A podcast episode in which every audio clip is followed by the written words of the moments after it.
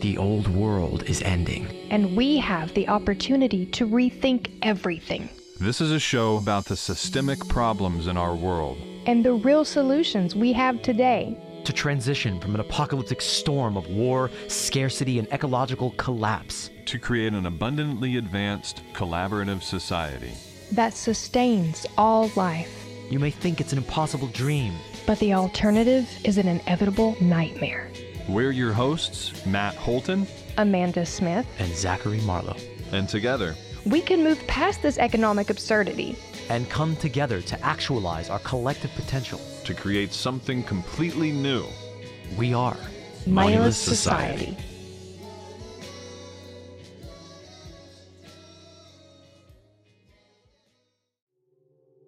Welcome back to the Moneyless Society podcast. Uh, we have here with us today organizers of the U.S. General Strike movement, Lauren and Eliza.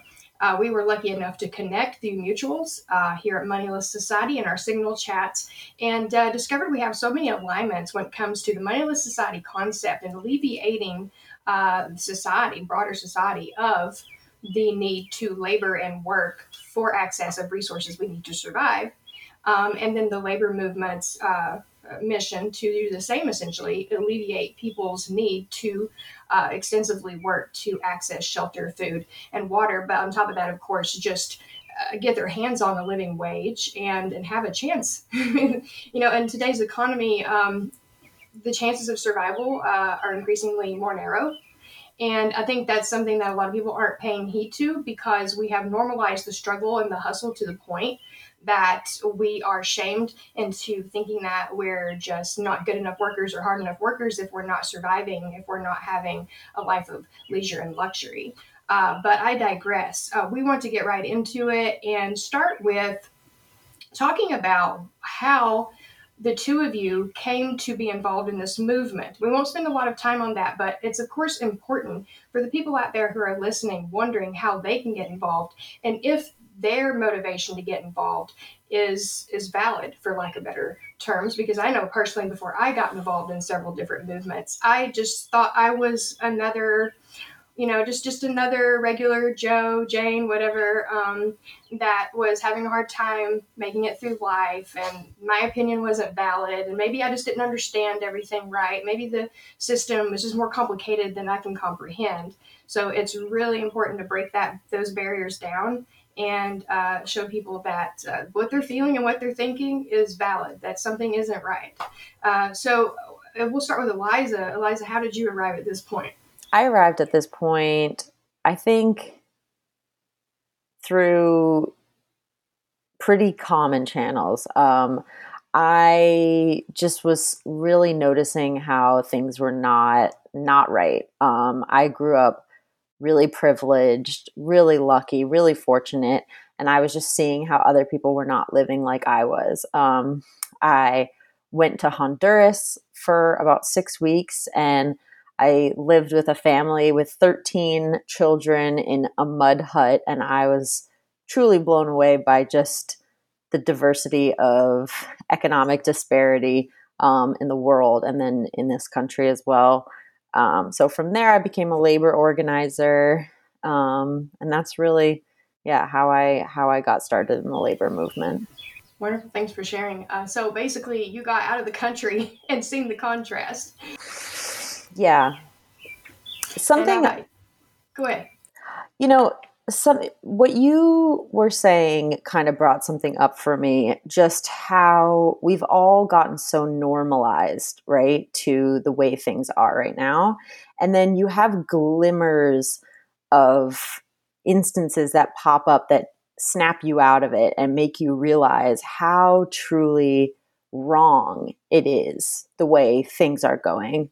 So Logan Grendel on Instagram, who's focused on infinity and he's in our kind of strike network, um, put it so clearly with the murder of Jordan Neely on the subway and how in New York City, and how people just stood and watched um, and said, oh, he's having a dangerous mental health outburst while he was screaming, I don't have food, I don't have water, I'm starving, help me. Mm-hmm. Um, and people just thought it was okay for him to be murdered in that moment. Um, but really, what it was was anyone in that level of desperation, in that moment of like, as human beings, Logan put it so well, as human beings, we are meant to receive help when we need help. Mhm. Um, yeah. we are meant to call out and receive care from others and in that moment the fact that he couldn't would have driven any any one of us to that to that point. So i think every day there's things that pop up that that show how messed up it is the way we're living today Yeah, I couldn't agree more, and I'm so glad that you brought up that particular story. Something I plan on uh, touching on as well, um, and it and it makes such a somber and profound example of how desensitized and detached from reality we are as a society. The fact that this individual is standing there screaming at the top of his lungs, the things that we've all probably felt, those of us that have struggled uh, to the point of desperation, but were not bold enough to say out loud, to articulate. But I tell you, I've had moments when I just wanted to scream at the top of my lungs, this is bullshit. Why is it so fucking hard to survive? It shouldn't be that way. And the slogan you speak of, we'll, we'll be sure and link their information in the bottom because that sounds like um, an ever important message that needs to be shared.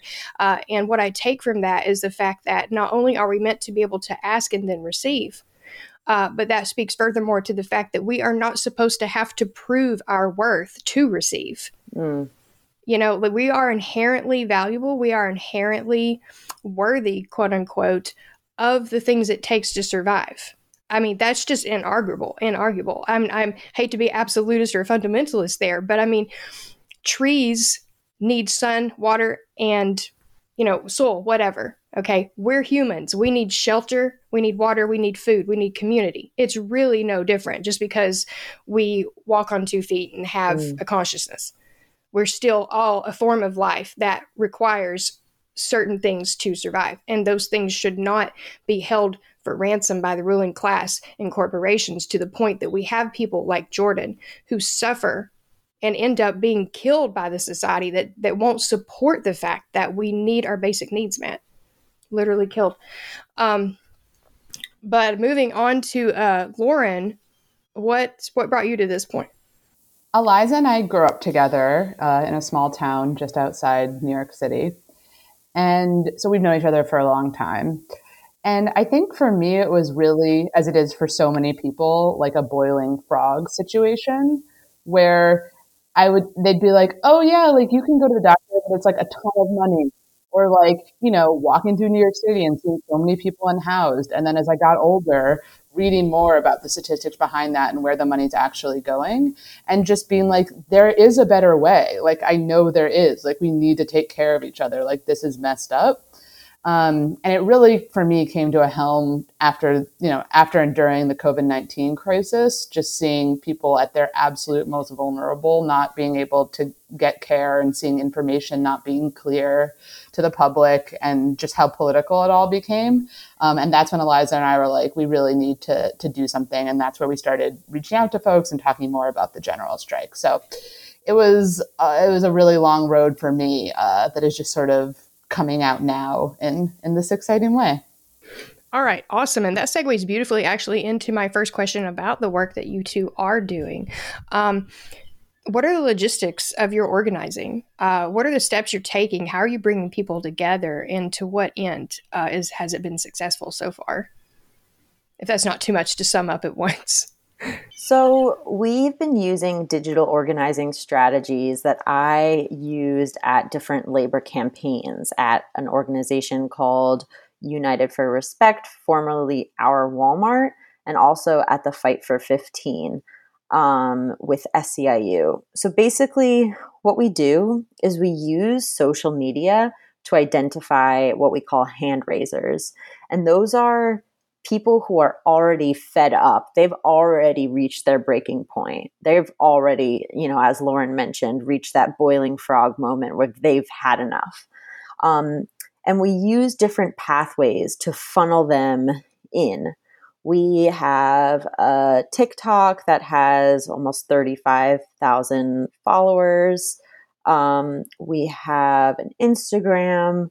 we have different kind of partners who are reaching out to people and talking about a general strike. Like And us.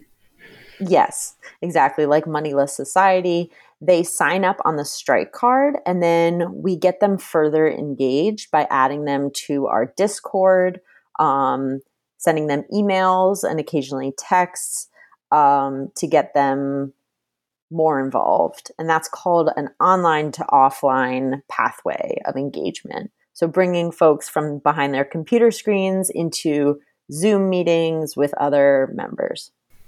Okay, beautiful breakdown because that's something that we're approaching here at Moneyless Society, and that's how to walk that line and and balance that uh, that dual uh, need for you know uh, recruiting online basically through the the tool that is social media and um, and forums, and then making things happen IRL. And, and there's such a wall there in between the two because people tend to get stuck in uh, these uh, loops of catharsis. Um, you know, like okay, somebody somebody resonates with what I said. They agree with what I said. This feels great. I'm going to keep doing this. And some people don't break out of that cycle. And I don't mean to be critical of anyone, but I mean I myself has, have had to remind myself, hey, we've got to actually get offline and do things that actually make the change that we're after, that we want to see.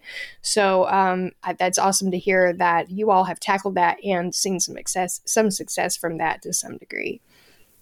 Yeah, I would also just add that um, how I see our role and how I think Eliza does as well is we're not necessarily, and it ties into what you were saying, Eliza. We're not trying to reinvent the wheel here. Like there are so many people who have been working on this for years, who are loud and who are talking about it, and then we're just doing our best where we can provide connections between people, can provide a home base where there's not one already, grow the network. You know what I mean? Like I think that's really where I see our our role is like supporting folks who have been doing this for a long time as well. Right on, right on. And on that note, uh, this probably is a good uh, time to bring up the general strike card and ask that one of you make the distinction um, as to why it's different from a petition and how it helps you to do that online to offline actualization, that organizing that ends up making an impact on the ground. I can take it and you can add, Eliza. Um, so, what the digital strike card is, it was a really great idea that Eliza brought up to me um, because she's used a strike card in her past organizing efforts. And she was like, What if we make like a really simple thing? We'll put it online, like people can share it. It'll be a digital strike card. And so we are like, Cool. And we talked to our friend who's a coder, and she made this super simple, super beautiful little card.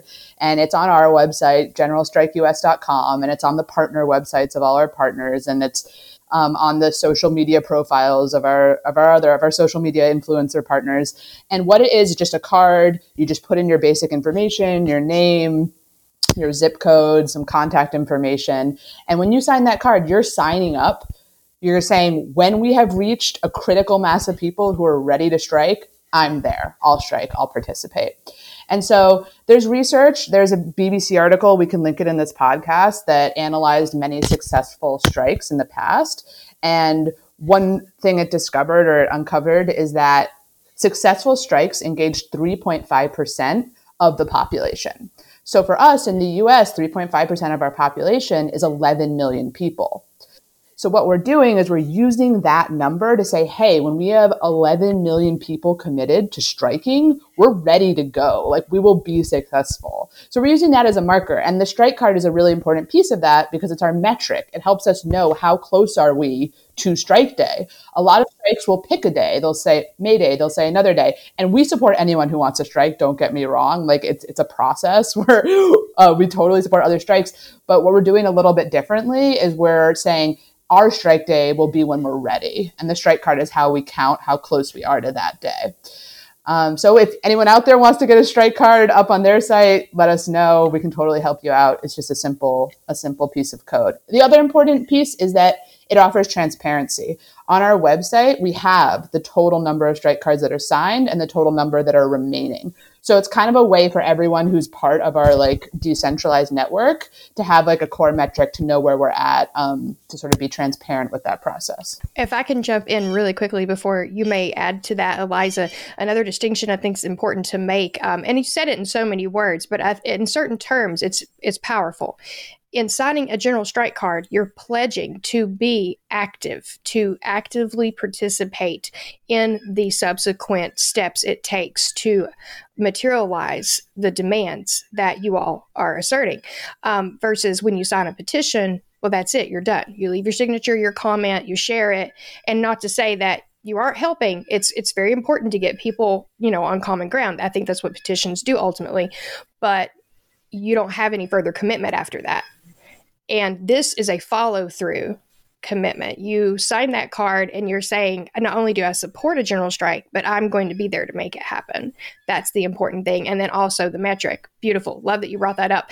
But it's a formidable number to consider 11 million. And so my mind goes to the strikes going on in France right now and the fact that they have over a million people in the streets any given day here lately to protest against, you know, the the pension um, the pension reform uh, is why I use quotation marks because, as we know, reform is useless in capitalist societies or any society that has a top down power structure. Uh, but I digress. The the numbers that they've been able to get together and be successful at this point in their organizing.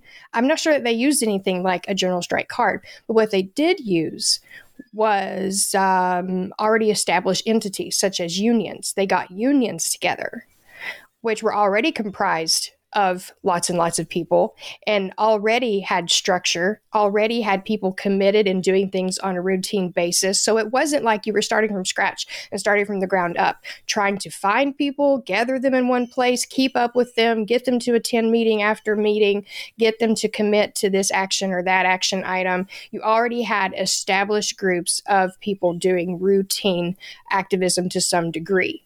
And I feel like that is going to be the next step for the General Strike US movement.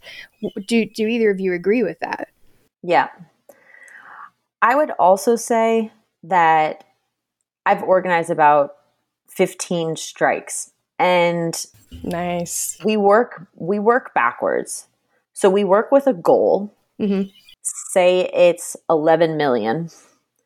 We need to get double that to actually commit. And then we kind of work backwards. It's called the rule of halves. So say say you go out and talk to 10 people and 5 sign up, only 3 will make it towards that next step. Right. So whereas a petition is a list of names, a strike card is that first pa- step down the pathway towards actually putting your whole labor on the line, putting your actual body on the line. Um, and to your point about um, seeing that as a next step, um, in, yes, 100%. Like we need to tap into as many existing networks as possible, um, a la France and the unions. and that's what we're doing with like Moneyless Society. We're like reaching out to anyone who has aligned interests with us and which you know, is a lot of freaking people mm-hmm. because a lot of people Whether they work. realize it or not, right? Yeah. um, a lot of people work and a lot of people are falling victim to, you know, having their rights taken away as workers. And unions are a great place to start with that. So I encourage anyone listening uh, to reach out if you feel like you're in a position to connect us with unions. Um, at the same time, we're starting that, those conversations on our end as well. Beautiful. Yeah, that's a call to action that needed to be said. And I would add to that if you are already a member of a union, sign that strike card. Maybe talk to your union organizers, see if they would like to adopt a strike card URL for their union website for your union group, um, and and just start pollinating and that you know in that way. Get get everybody in a union to sign a strike card but more so to have the conversations about how we can coalesce into one big powerful body uh, of people who go out in the streets or not, just withhold their labor protest, what have you, and actually make it somewhere this time. Uh, so, and when I say make it somewhere this time, in regards to the demands that we are asserting at this point, which are unprecedented in com- in contrast to to demands that have been made uh, in earlier iterations of labor movements. And I just want to say also, like if you want to have a strike on your site, great, but there's lots of levels to it. We're here, we're a discussion, we're like a decentralized like group of people of workers like you were saying like you don't need to have your ideas fully formed. Like if you want to talk through a partnership it can look different. We could we're totally open and flexible to making this something that works for all different kinds of people and all different kinds of groups. Beautiful. Necessary. Were you going to say something eliza?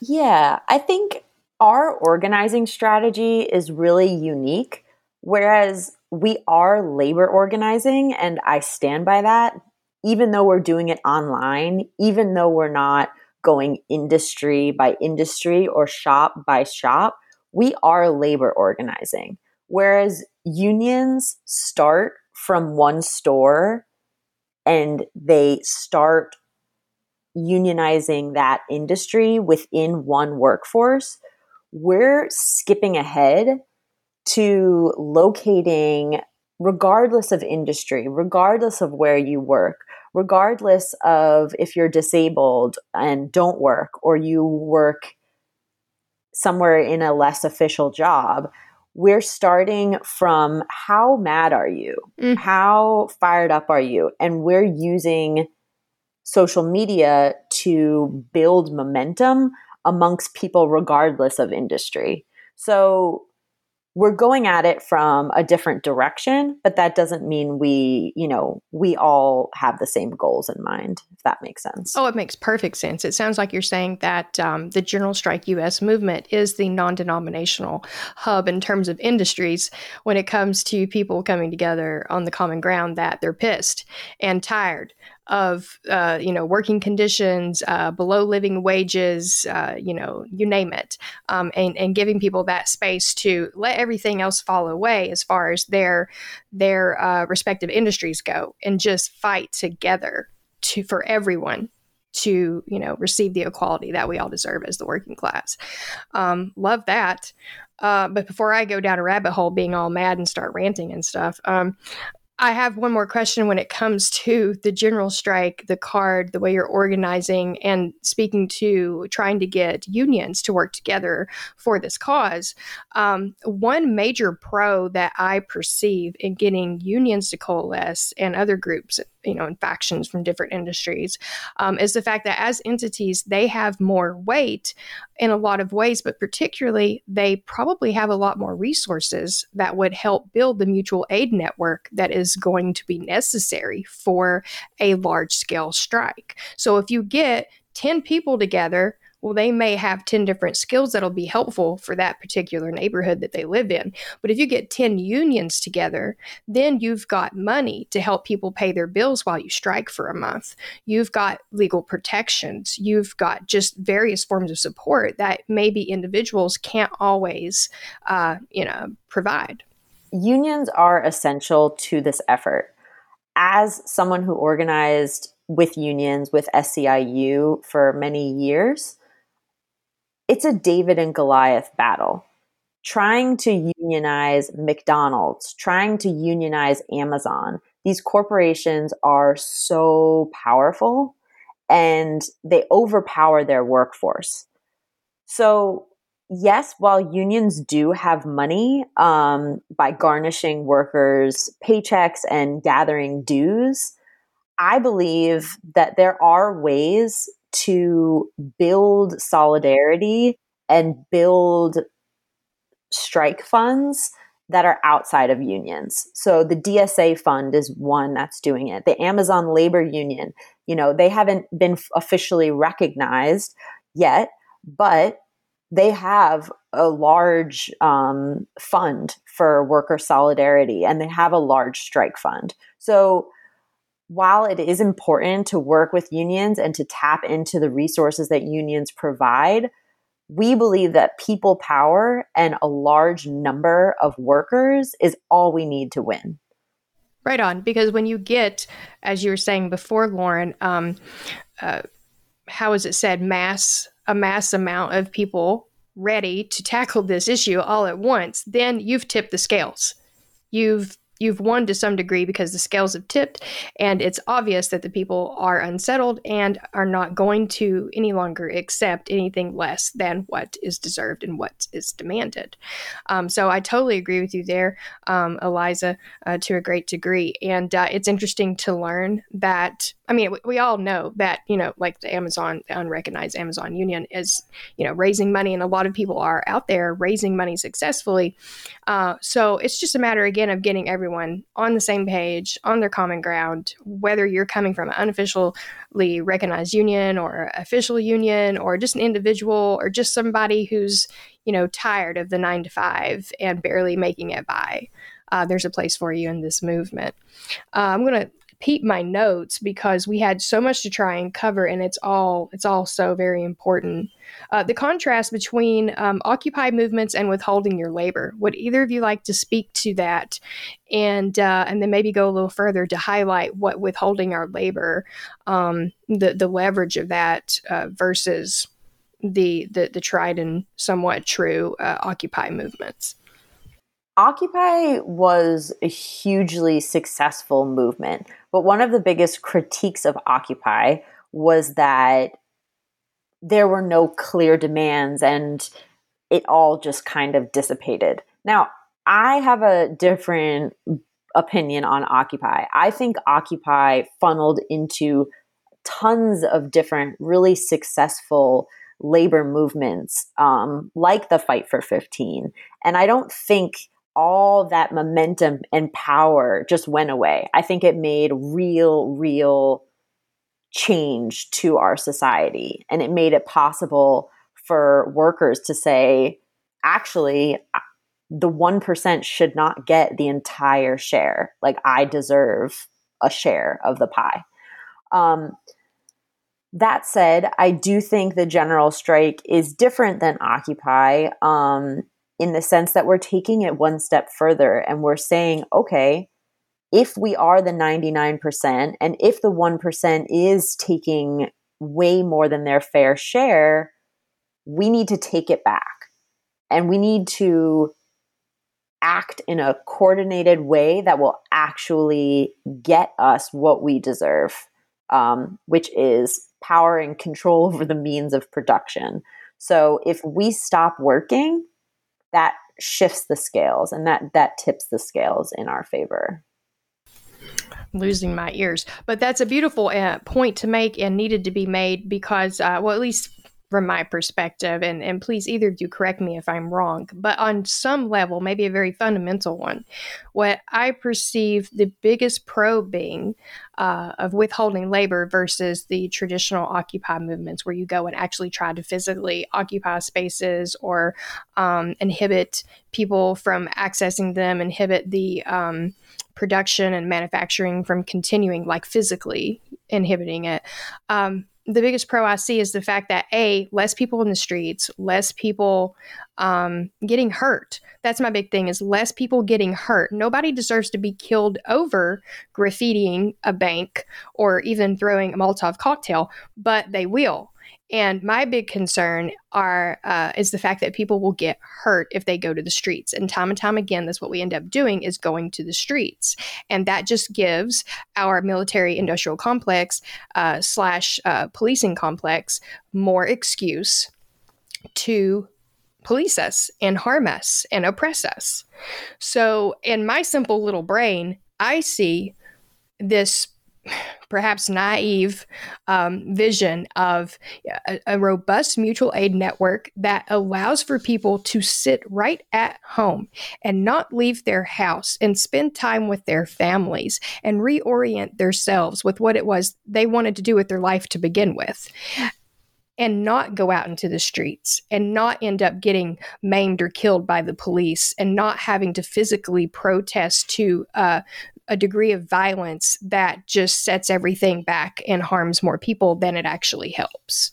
Um, so, so again, that might be a utopian type version of a general strike, but it's the one I would like to see unfold. And I wonder to what degree that is even possible. If either of you can speak to that.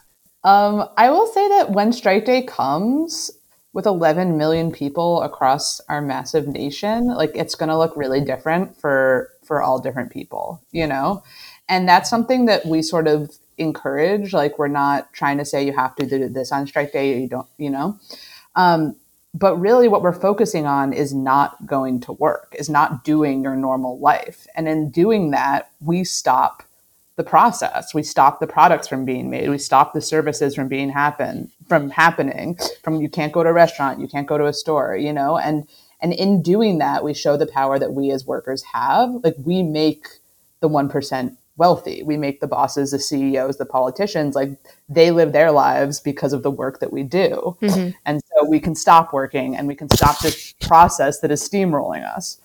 Um, so yes, mutual aid will be a huge part of that. Obviously, we would want it to be as comfortable as possible, um, but a, a, period of discomfort, I believe, is is is needed. Mm-hmm. You know, um, and and if you think about your normal lives or you think of the lives of your neighbors um, if you think of all the ways that they're being wronged like having to work constantly just to get by just to have food just to have shelter you know that's not right either so you know it's it's a really hard call and and it's it's a tough one to weigh. Like, is, is some discomfort necessary to have a better future that is more fair?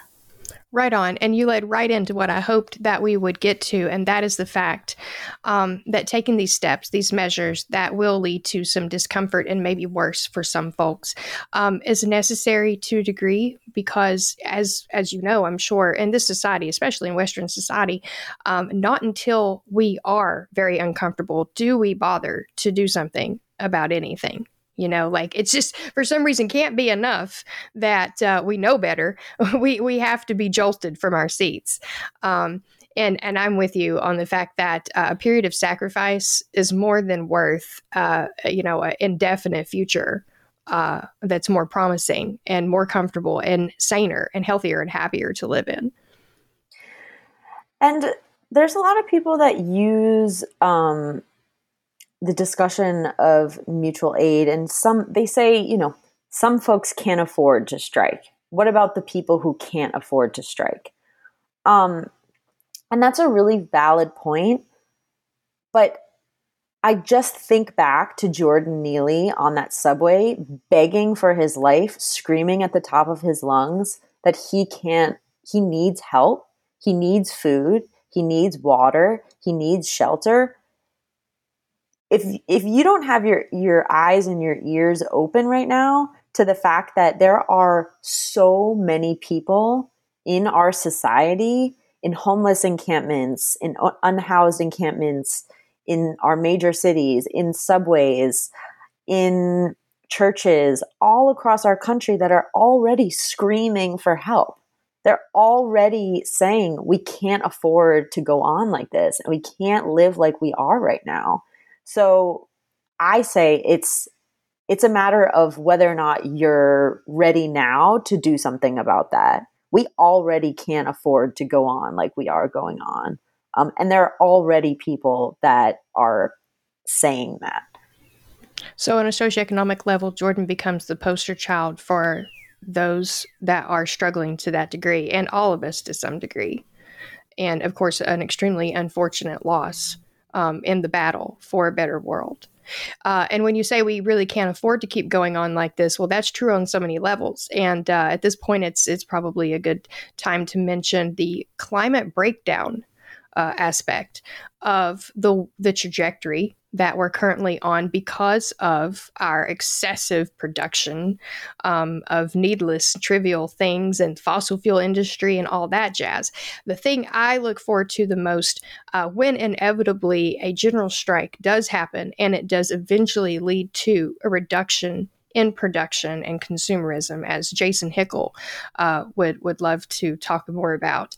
Um, uh, degrowth, hashtag degrowth, uh, is the fact that we will see improvements in our climate due to the fact that we aren't working as much and we aren't commuting back and forth to work as much. And some of us may not even need cars any longer because we don't have to commute back and forth to work, which of course threatens the car industry and the fossil fuel industry. Just like, you know, um, subscribing to degrowth in some ways might uh, threaten the petrochemical hub because we're not making as many uh, plastics, you know, and so on and so forth. But the impacts are so incredibly profound, they're nearly imperceivable when you think about what degrowth could do and how it couples with the labor movement um, in terms of not only reducing how much labor we're putting out, but how much we're consuming and how healthy that would be for society and the world at this point overall.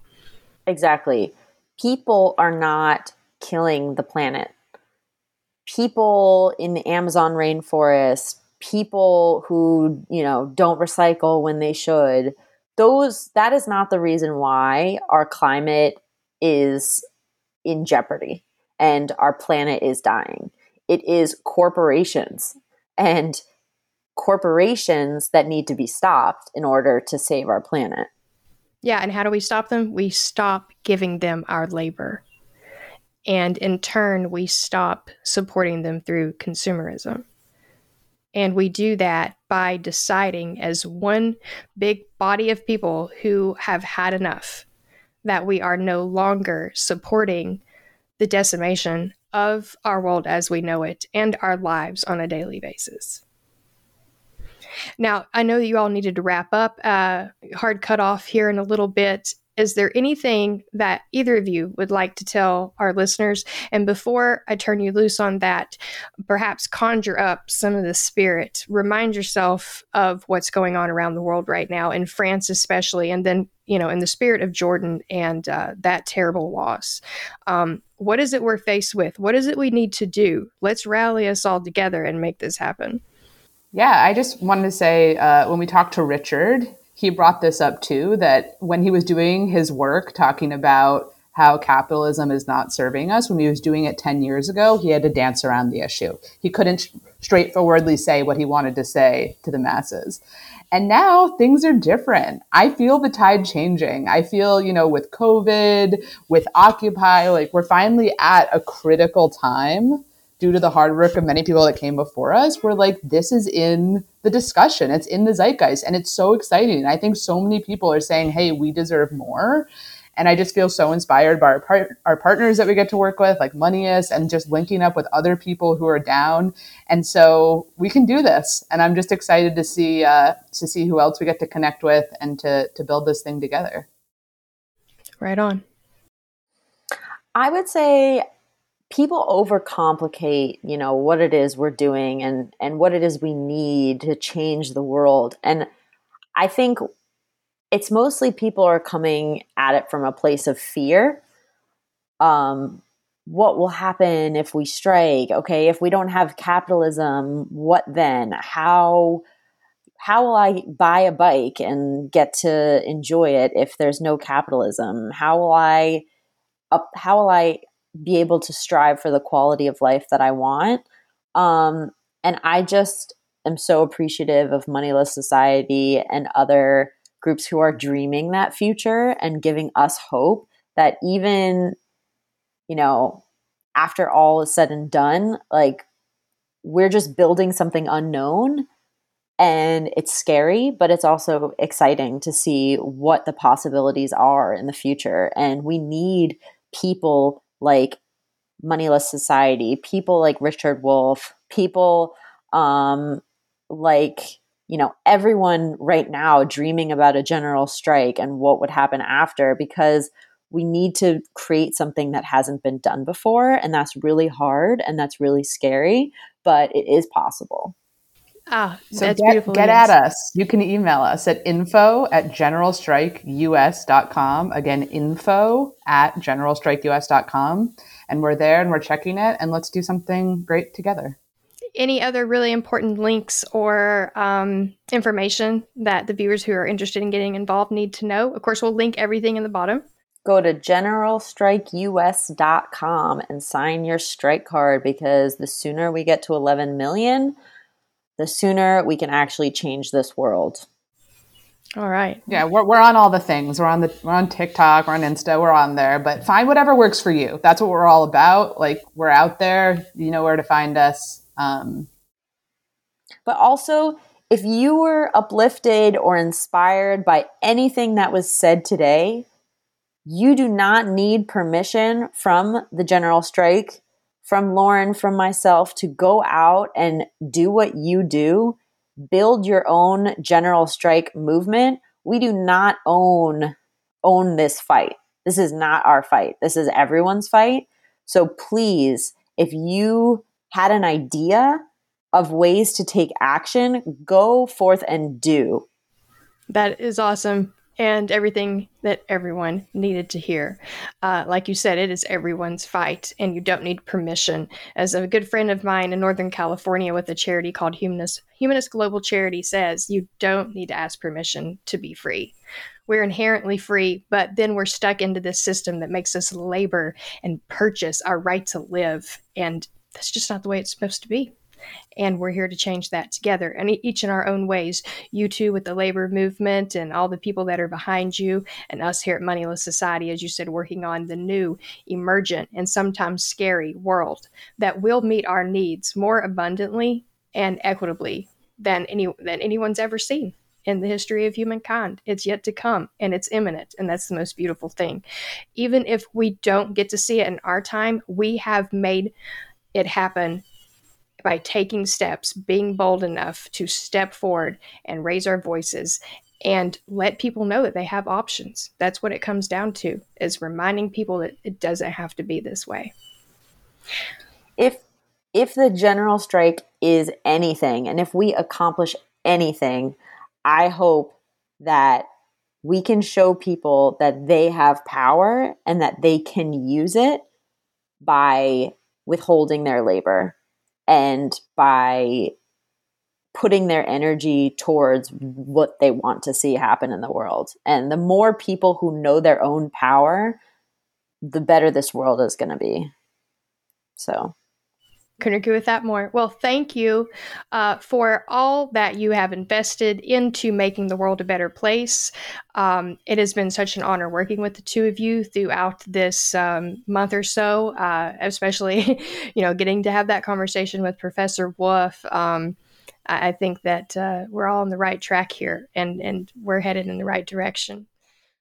Next time somebody tells you capitalism created the world, just very simply correct them. No labor did. Human beings created this world. Human creativity, ingenuity, science, and ultimately collaboration created the world that we live in today. And by that same principle, this episode was created by human labor, by the labor of love that is Moneyless Society, a teamwork, an organization, an operation that is growing in size, scope, and scale that takes a lot of hands to get this brilliant, beautiful content that we know you love so much. So if you love what we do, please support us. Support us on Patreon. You can donate directly through our website. We have a nonprofit, so it's tax deductible. The more donations we have, the more resources we have coming in, the more we can do this full time, the more people we can have doing it, and the more we can work to build a better world. To do what we say we are doing, to put food in people's bellies, to create new networks, to create an organized effort to meet our needs together, and to do something bigger than we could do alone. So, if this episode touched you, reach out, get involved, join us. Go into our Discord group or the Discord group of the General Strike Group. We will link all of this in the description and get involved. Start organizing on your local level. Start building community. Start building networks of support. Start getting together with the people in your life and asking, hey, why are we living our lives separately? Why are we all uh, living like individuals? Why aren't we working together? Why are we organizing? Why don't we do something about this? Why do we tolerate this? Ultimately, it's going to come down to us. It's going to come down to you. It's going to come down to every one of us getting over ourselves, coming together into organizations that are larger than us, and doing something new, doing something different, doing something wonderful and beautiful and exciting. Glad you guys enjoyed the show. Thanks for following, subscribing, liking, all the things. And of course, of course, can't forget if you want to go deeper into these concepts and get dig deeper into what Moneyless Society is all about, check out our other shows and check out the Moneyless Society book. Available now. As always, a better world is imminently possible, but it's possible proportional to how much you give a shit and how hard we work at it. Because mm-hmm. they're not coming for us. We are all we've got. We are the ones we've been waiting for. Over and out.